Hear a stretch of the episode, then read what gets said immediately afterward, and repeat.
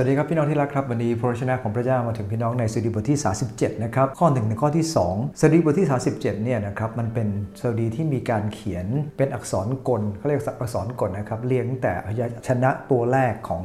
ฮีบรูจนถึงตัวสุดท้าย 22 ตัว ในพระคัมภีร์ในตอนนี้เนี่ยนะครับทำให้เราเห็นถึงความแตกต่างระหว่างคนชั่วกับคนดี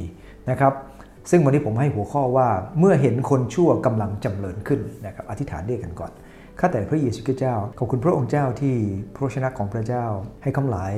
ได้มีทัศนคติถูกต้องกับเรื่องต่างๆ ขอพระองค์เจ้าโปรดให้คำหลายมีความเข้าใจในพระชนะของพระองค์ เพื่อจะนำพระชนะของพระองค์ไปใช้ในชีวิตต่อไป ในนามพระเยซูคริสต์เจ้า อาเมน ในพระคัมภีร์สดุดีมีหลายครั้งหลายตอนที่ดาวิดมักจะกล่าวถึงว่า เมื่อคนชั่วเนี่ยนะครับจำเริญขึ้น ในพระคัมภีร์ตอนนี้ก็เช่นเดียวกัน ในข้อหนึ่งข้อ2ได้กล่าวไว้ว่า อย่าให้เจ้าเดือดร้อนเพราะเหตุคนที่กระทำชั่ว อย่าอิจฉาคนประพฤติผิด เพราะไม่ช้าเขาจะเหี่ยวไปเหมือนหญ้า และแห้งไปเหมือนพืชสด พระคัมภีร์ข้อนี้ไม่ได้หมายความว่าพระองค์ไม่ต้องการให้เราไปต่อสู้ เมื่อคนกำลังทำชั่วแล้วก็ทำร้ายคนดี พระคัมภีร์ไม่ได้หมายความว่าอย่างนั้นนะครับ พระคัมภีร์บอกว่าอย่าจะเดือดร้อน ไม่ใช่หมายความเราจะไม่ต่อสู้ แต่ว่าขณะเดียวกันเราต้องมีทัศนะ2ออย่างครับ ที่เราจะต้องไม่เกิดขึ้นในตัวของเรา อันที่1ครับเราต้องไม่โกรธเคือง เมื่อคนชั่วนั้นกำลังจำเริญขึ้น อันที่ 2 เราต้องไม่รู้สึกอิจฉา เมื่อคนทำชั่วกำลังจำเริญขึ้น เรามาดูด้วยกันอันแรกนะครับอย่าฉุนเฉียว เพราะคนทำชั่วในฉบับ 2011 ว่าอย่างนั้นฉบับ TNCV บอกว่าอย่าเดือดเนื้อร้อนใจเพราะคนชั่ว หลายครั้งคนชอบทำซึ่งหมายถึงคนที่ไม่ได้กระทำผิด แล้วก็ทำสิ่งที่ดีตามพระชนะของพระเจ้า สัตย์ซื่อต่อพระเจ้าไม่คิดร้าย ไม่พูดร้ายต่อคนอื่น แต่ว่าเขากับถูกคนที่ไม่น่ารักทำร้ายเขา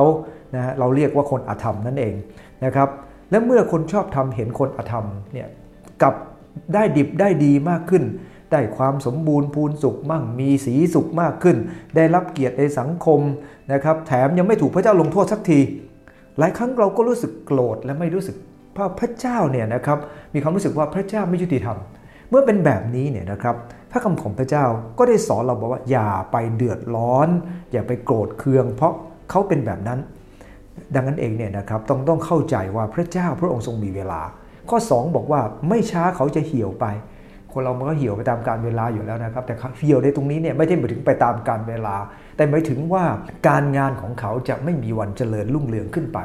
พระเจ้าจึงเตือนเราครับบอกอดทนกันหน่อยนะครับอย่าเดือดร้อนและอย่าไปโกรธเคือง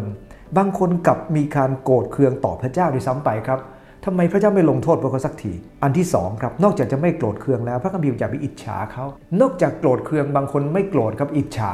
บางคนทั้งโกรธทั้งอิจฉา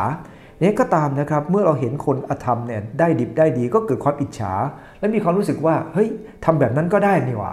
พระเจ้าก็ไม่เห็นลงโทษ ซึ่งคนอธรรมนั้นสั้นมากครับเขาเขาจะต้องโดนทำลายแน่ ความเจริญรุ่งเรืองของคนชั่วเป็นเรื่องชั่วคราว ไม่ใช่ก็ต้องสูญไปอย่างที่พระคัมภีร์บอก ถ้าเราไปอ่านในสุริบทที่ 1 ข้อที่ 4 เราจะรู้ว่าคนอธรรมเหมือนกับแกลบที่ลมพัดกระจายไป นี่เนี่ยผ่านเขาไปเขาไม่อยู่อีกแล้ว เราหาเขาก็ไม่พบ ยิ่งเราดูพระคัมภีร์ใหม่นะครับเราจะยิ่งรู้ว่า สำหรับคริสเตียน 20 50 ปี 60 70 ปีเนี่ยนะครับในโลกนี้เปรียบเทียบกับลี่ลันดอนไม่ได้ ดังนั้นเองสิ่งที่เราจะต้องอดทน ให้เราอดทนเพราะเรารู้ว่าพระเจ้าพระองค์ทรงสัตย์ซื่อ